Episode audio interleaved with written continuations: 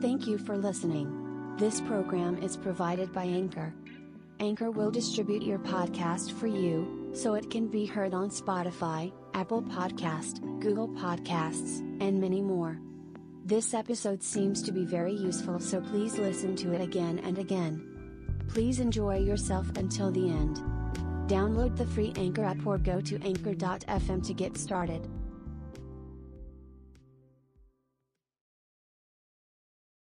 はい、えー、ひとりさんです。えっ、と、今度ね、斎藤ひとり生成発展塾っていうのを始めることになったのね。で、これあの、前からやってくれって頼まれてたんだけど、えーやっとやれるような段階になったかなっていうことです。で、何をするんですかっていうと、あの、私が前からお弟子さんやなんかにも教えてたんだけど、性功能にしないと成功にならないよっていうふうに思ってるのね。で、性功能ってね、難しいことじゃないと思ってるの。よくあの、脳とかっていうと、自分は頭が悪いとか、学校時代先生に怒られてばっかりしたとか、そういうことを思い出す人いるけど、いいかい？学校で教える勉強が無駄じゃないんだよ。だけど、教えられることは明確に答えの出るもんしか教えられないんだよ。だから、歴史を教えても何年に何が起きたとか、そういうのしか試験ができないんだよ。数学も答えがピシッとあるものしかできないんだよ。ところが、世の中っていうのは、実は答えのないような問題ばっかりなんだよ。シュートと仲が悪いとか、ね？それから、仕事をどうしたらいいでしょうとか、お蕎麦屋やってんだけど、どうしたらお客さん入ってくれるでしょうとか、どこにも答えがないものばっかしなんだよ。それを出さなきゃいけないんだよ。要するに答えのないものを出すんだよね。じゃあどうしたら出るんですかっていうと、一つの問題を、この一人三軸っていうのは、あの、週に一回ずつ問題が出るから、それはいろんな人の問題なんだよ。いろんな人に起こってる問題を出すときに、私ならこう答える、シュートと仲悪いだとか、商売やっててもお客さん来ないとかっていうと、私商売やったことないじゃなくて、えー笑顔にしましょうとか、お掃除をきれいにしてみましょうとかって言うと、仲間が答えを出すとすると、一つの問題に何十っていう答えが出てくるんだよ。こんなにいろんな答えがあるのか。わかるかな？と、答えを出す癖をつけてないと答えが出てこないんで、筋肉を鍛えてないと力が出ないのと同じように、脳は鍛えないと出ないんだよ。で、どの答えが正しいっていうのがないんだよ。だから、俺も答える。ひとりさんも最後に答えを出すんだよね。だけど、ひとりさんだって1年後にはもっといい答えが出せるんだよ。生成発展することは一生涯発展するっていう意味だから、最高の答えってのは実はないんだよ。もっと上、もっと上なんだよ。じゃあ私なんかの意見なんか大したことないっていうけど、そうじゃないんだよ。あのね、悩んでる人にとっては、あんまり素晴らしい意見はできないことがあるんだよ。ところが、自分よりちょっと上のこれだったらやれそうだなっていうのがあるから、くだらない意見がくだらないってわけではないんだよ。あの、シルクとソレイユみたいすごいの見てすげえなと思うけど、あれやったら死ぬかわかんないよ。体バラバラになっちゃうよね。だから自分にできそうなことからやっていくんだよね。で、それをみんなで週に1回ずつ答え出してると、あっと驚くことに1ヶ月も経つとびっくりするような答えを出せるようになってくる。一番驚くのは小学生みたいな子が入ってて、小学生が6年生ぐらいの子が出した問題がみんなびっくりしちゃうような問題出すの。わかるかな？でそういう訓練をしてる人間がこれから残っていくんだよ。だからみんなで意見を出し合う。で、出た意見に対して絶対、いいそれすごいねとかいいねとしか言っちゃいけないの。これが俺が採点するようになるとどうなるかとと、俺の顔色を伺うようになるの。で、俺を超えることができなくなってくるの。わかるかな？だから誰でもいいから、その人にとって最高の意見を出してんだから素晴らしいの。で、あまりにもくだらない意見だとすると、自分で見てて自分のくだらないな。これ少し直そうとかって思うの。わかるかな？あの、冗談か本当かみんなわかんないだろうから言うけど、シュートと仲悪くてシュートが意地悪するんだけどどうしましょうっていう答えが来たら、ひとりさんがシュートの布団の中におしっこしちゃいなって書くとするじゃない。だけどそれはその人の意見なんだよ。だけど周りの見てて、俺のはあんまり良くなかったかなって、勝手に成長、勝手に成長するものなんだよ。ものってのは最初は思ったことを言ってるけど、だんだんだんだん成長するものなの。で、本当に見事に成長するの。だからこの軸に入ってると、成功能になるんだよ。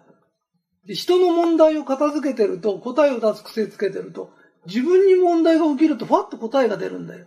今あなたは困ってなくても、困った問題に、問題が解決できないから悩みになるんだよ。問題が起きた時答えを出せる人間は悩みがないんだよ。だから半年後にあなたに問題が出てきても、問題が出てきたことも思わないで過ぎてっちゃう。わかるかな？いろんな習い事してる人いるんだよ。フラダンスやる人いけないんじゃないよ英語習う人。いろんな悩みが、いろんなことで悩んでる人いるけど、いろんな、英語ができないで悩んでるわけじゃないんだよ。わかるかい？あのね、大概は心の悩みなんだよ。で、心の悩みを直接解決するものがなかったんだよ。だからひとりさんの本読んだり CD 聞いたりする人がいっぱいいるんだよね。共に学ぼうよっていうことを言ってるの。そしたらみんな解決できるようになっちゃう。神が一番、俺は神様がいると信じてる人なんだよね。神が一番喜ぶのは、起きた問題を自分で解決する頭を持ってることなんだよ。それが魂の成長なんだよ。わかるかい？だから、筋肉つけるためにさ、ジム通ってる人いるじゃない。ね？筋肉で解決できるもんって喧嘩ぐらいかもわかんないんだよね。いや、いけないって言ってんじゃないんだよ。健康のために行ってもいいけど。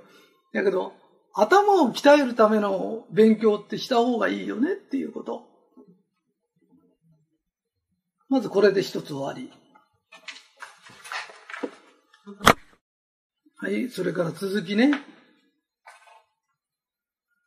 いいかい？あのね、あの、チームリーダーのところに集まることがあると思うの。そこでね、1分間ゲームとか、この会に入ってよかったこととか、話してもらったりするんだよね。それも本当にこう1分間ゲームって楽しくやる。要するに、1分から50秒の間に話が終わると、えー、なんかくれるという、話がうまいか下手の問題ではないんだよ。それを一生懸命やらせたり、やったりするんだよね。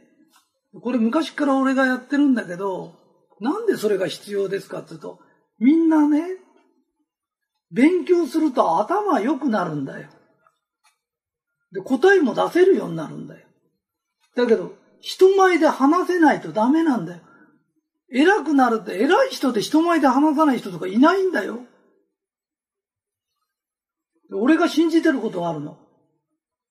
能力がついてて人前で証言できて、これで出世できないなってことありえないと思ってるんだよ。だから俺のお弟子さんやなんかはみんな話せるようにしてるんだよ。だから話せないんじゃなくて慣れてないだけなんだよ。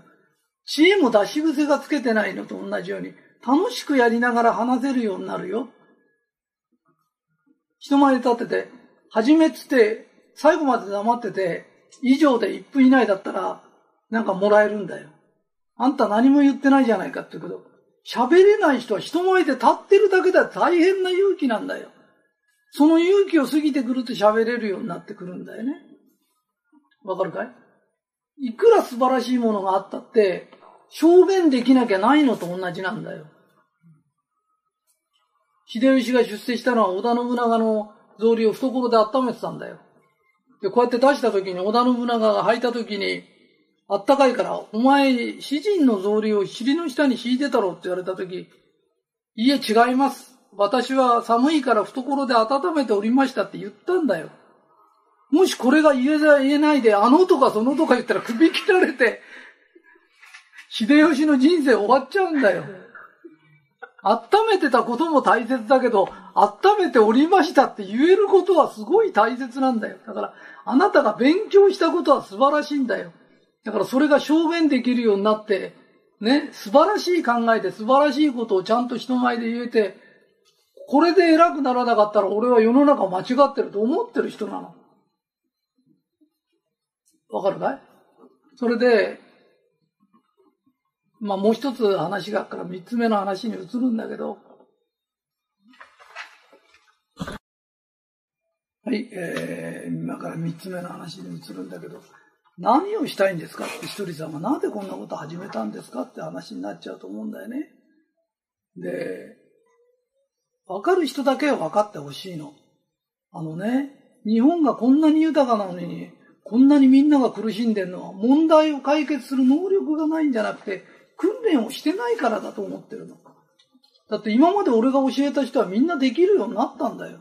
だからできるんだよな。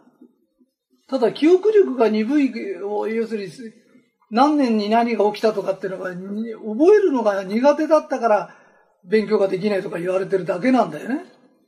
そんなのって社会に出たら必要ないんだよ。わかるかな？それより問題を解決する能力のある人が世の中に大勢出たら、この世の中から問題がすごい減るんだよ。人に聞かれても喋れたら助けることができるんだよ。だみんなでこれを広めることが俺は素晴らしいことだと思う。正直言うとこれ俺一銭ももらってないボランティアなんだよ。でみんなのもらったあれってのはみんなの経費に使ってるだけで、斎藤一人としては一円ももらってないんだよ。で、一円ももらってないのに何をしたいんですかってって、本当に必要だと思ってるから一生懸命やってんだよ。だ賛同する人がいたら、仲間いっぱい集めて入れて、で、これは素晴らしいと思ったら、みんなで勉強していこうっていうことなのね。で、ひとりさん何したいんですかって言うと、天下統一したいの。で、何の天下統一なんですか？考え方なの。みんなで人間は成長し合えるんだ。そういう会があれば、どんどん救われていくんだ。優秀な人間がいてね、指導してどうのこうのという、そのやり方は行き詰まってるから今何の問題にもなってないんだよね。みんなで成長し合う。みんなに共に伸びていく。で、お互いに一人の出した意見をよくやったねとか、立ってるだけでも偉かったね、頑張ったねって、お互いが認め合って褒め合いながら伸びていく。それが最高の教えだと思ってるの。で、俺はどの教えの聞いてても、うちよりすごいと思ったことがないの。うちぐらい実践的なものはないと思ってるの。だからうちの組織が一番になった時、ものすごい助かる人がいるの。わかるかな？だから俺は助けたいと思ってるの。でそういう考えのもとにこれをやってんだ。あ、ひとりさんそういう考えのもとにやってんのかっていうことが分かってくれた人だけが入ってほしいし、伸びていくと思う。で、やってみたら効果絶大なんてびっくりする。今までのね、教え方って何だったんだって。だって神様が一番喜ぶのはみんなで褒め合い、助け合い、みんなで伸び合うことなの。で、神様いると私は信じてるの。はい、以上です。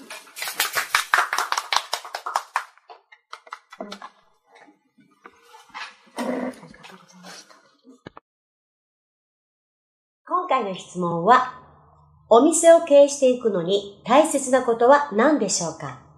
一人ではどうしても限界があります。人を上手に雇って、お店を盛り上げ、上手に運営していくのに何が一番大切ですか？ということですけど。えー、今から答えるんだけど、はい。あのー、仕事で一番、仕事でも何でもそうなんだけど、一番大切なのはね、はい。向上心なの。はい、はい。人間ってのは下に落ちるか横に行くか上に上がるかなんだけど、はい。要するに向上心があれば人を使っても最初から絶対うまくいかないの。うん、うん。だけど、うん、向上する人ってのはだんだんだんだんうまくなるの。はい、はい、はい、はい。だから、ねうんうん、向上心がないと何をやってもうまくいかないんだよね。ああ、そうですね。最初からうまくいくものはないから、はい。向上するんだってつもりでやらないとうまくならないよっていうこと。うん。向上することを考えた方がいいね。はい。自分がね。そうだからこれ何でも答え同じなの。はい、そうですね。一番仕事で大切なのは向上心。絵でも何でもそうだよ。うん、うん、うん。向上しようとしないでただ描いてる人と、向上しようとしようとしてる人じゃ、何やっても結果が違うからね。はい。いや、本当そうですね。やっぱ向上しようとするから成長するんだもんね。そういうことだねうん。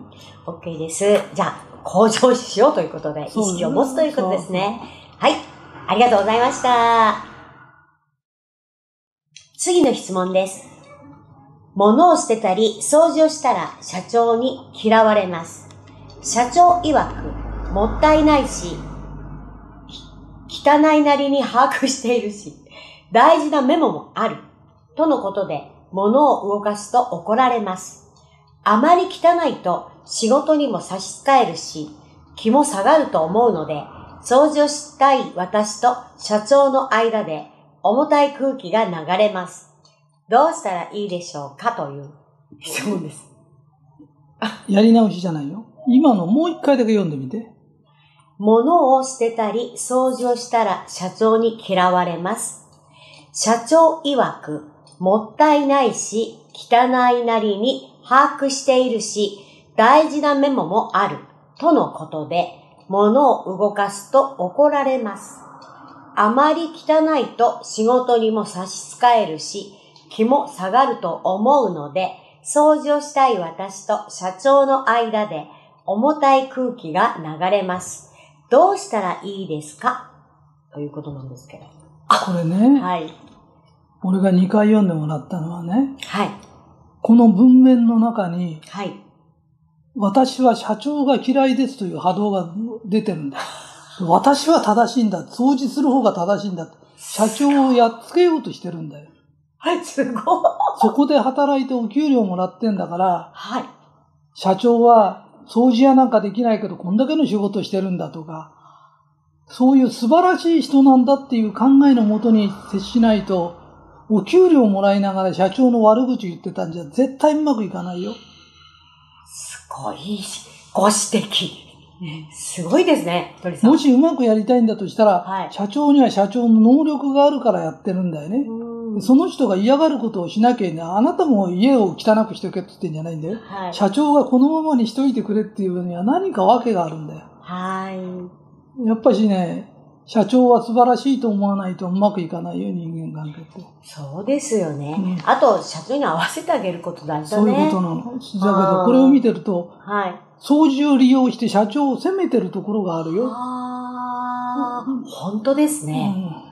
はいはいはいはだからそれやめた方がいいで。すごいいかなくていいなら別だけど。はい。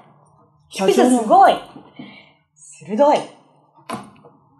そう、捉えられますね、これ。いそういう目で見ると。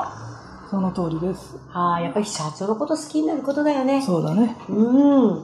本当に。うん。OK でございます。はい。で次です。はい、ありがとうございました。さすがです。今回の質問です。仕事が嫌いでも生活のために辞められないという人にどんなアドバイスをしたらいいですか？という質問ですけど。うん、これはね、はい努力なんだよね。努力。はい。で一番大切な努力っていうのは、仕事を好きになる努力なんだよね。嫌いだからって言ってると話にならないから、どうしたら好きになるか。はどうしたらもっと好きになるだから、仕事の中からどうやったら楽しみが見つけられるかっていう。い。うん、うん。うで、ん仕事が嫌いとかっていうのは、働かないでも食っていける財産を持ってる人が言うことで、働かないと食えない人はもう仕事を好きになるしかないんだよね。本当ですうんね。だから、好きになる努力の方が足りないんだな。ああ、そうだね。うん好きになってほしいですね、お仕事を、ね。そうだね。だからまず好きになる努力をもっともっといっぱいすることだね。そうだね。うんもう自分から自ら仕事大好きとか言ったりね。そうだね。うん。そういうこと言いながら仕事大好きになる努力ですね。はい、そうはい。です。鳥さんありがとうございます。今回の質問です。僕は人によく見られたい気持ちが強く、目を張ってしまいがちですが、見えっ張りな自分を改善するためにはどうすべきかわかりません。改善するための良い方法を教えてくださいという方なんですけど、人間っていうのはね、誰でもよく見られたいものだから間違ってないの。のでよく見られたいんで、うん。大概見え張るんだよね。それで失敗すると、これじゃ見え、ダメだから、うん。そのなんとか、よく見られたいのを直そうとするけど、うん。そうじゃなくて、よく見られたいのはうん。正しいことなの。はい、はい、は要するに、見えというごまかしじゃなくて、実力をつけないといけないんだよね。い。うん、うん、うん。だから本物になる。れる努力をすればいいんだよね。だから、その、よく見られたい方をやめちゃダメなんだよ。そっか。そうだね。そこに伴っての努力ですね。努力をしていかないとダメなんだよね。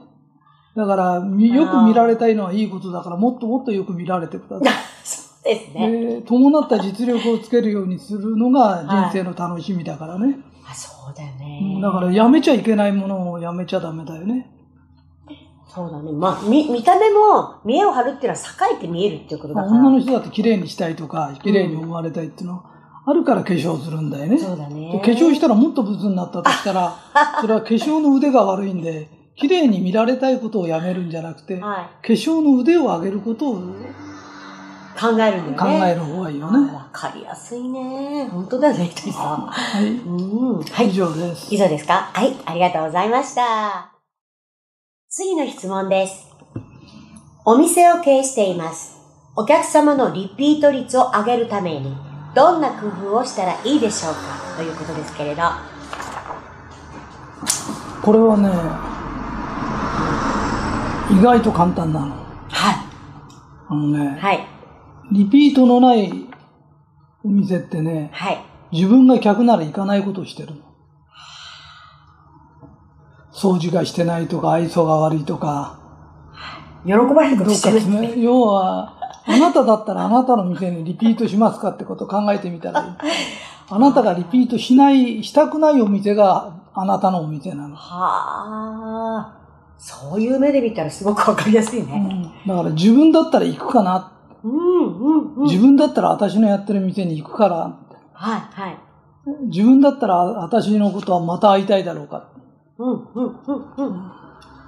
相手側の気持ちになって見てみるですね。自分だったらね。ね。あ、自分だったら行くかどうかだね。そうだね。自分がお客だったら私のやってる店に来るだろうかって考えたとき、まあ、よくわからないけど、レストランだろうが、どんなお店だろうが、うん。家族と月に一回食事に行くとしたら、はい。私のやってるお店に来るだろうかって言ったとき、まず行かない。そう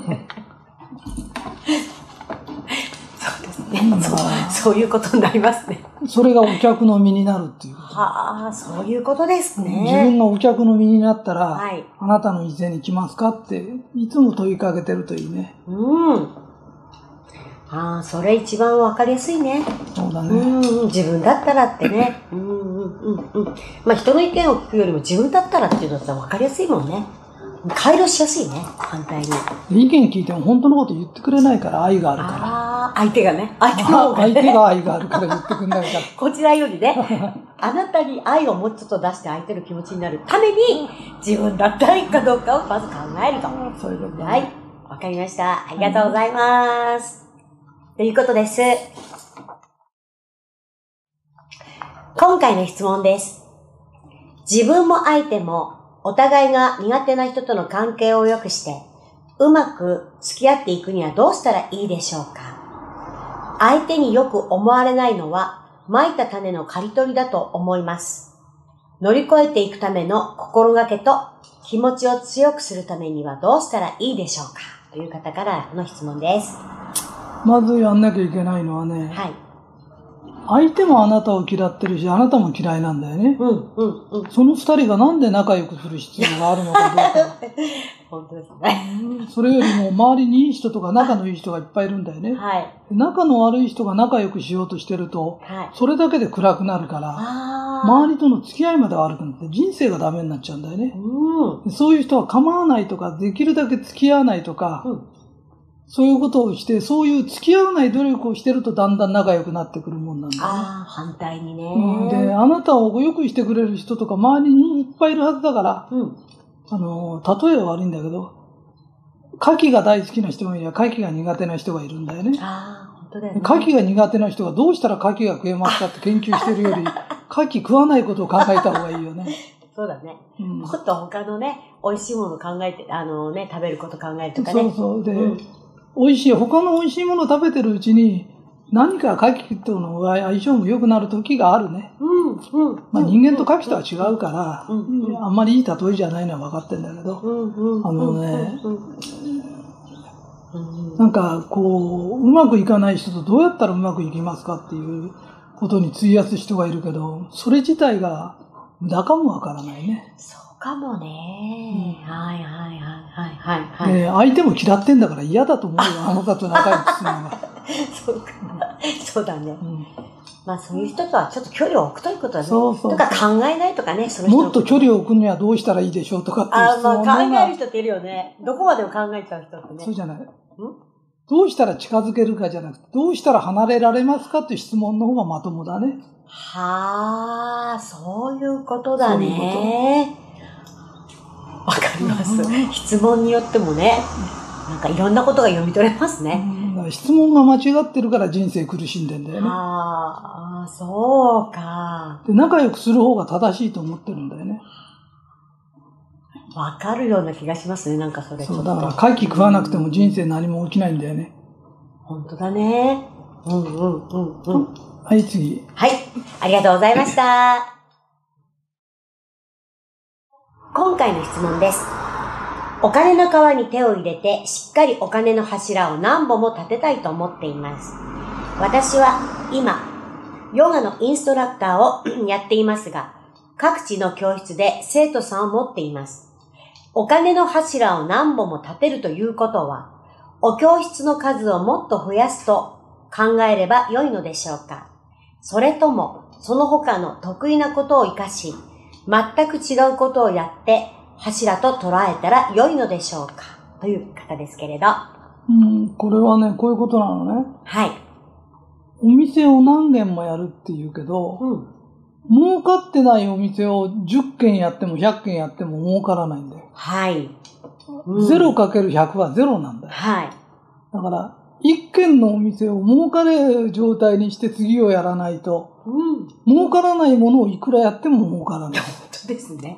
簡単な数式なんだよね。はい。だから、私は他のことをやった方がいいでしょうかってこと。他のことで儲けられるものを持ってるならいいんだよ。うん、うん、うん、うん。持ってないのに他のことをやっても、ゼロはいくら足してもゼロにしかならないし、いくらかけてもゼロにしかならないんだよ。はい、はい。だから今何年かやってるんだとしたら、はい。そのお店を繁盛させることをまず考えないと、今のね。今のお店を。ああ、このヨガインストラクターだったらね、この教室の生徒さんに満足を与えることを一生懸命やることだよね。はい。うんうんうん。だから素敵なヨガ教室を作るしかないんだよね。うん。で、これあなたのとこだったら習いたいっていう人がずいっぱい集まってきて繁盛しないと、うんうんうん。どうにもならないよね。そうだよね。まずそこからスタートだね。その段階から。そこからもしそれが流行ることとか考えれるようになったら、次もね、また考えられる回路っていうのかな。水の出ない井戸何本掘っても出ないんだよね。本当ですね。はい、はい、はい。今やってる仕事をもっと掘り下げて、はい。いい水が出るようにした方がいいよね。ですね。その通りですね。はい。ということで、いい井戸を出しましょう。お水をいい井戸を出しましょう。以上です。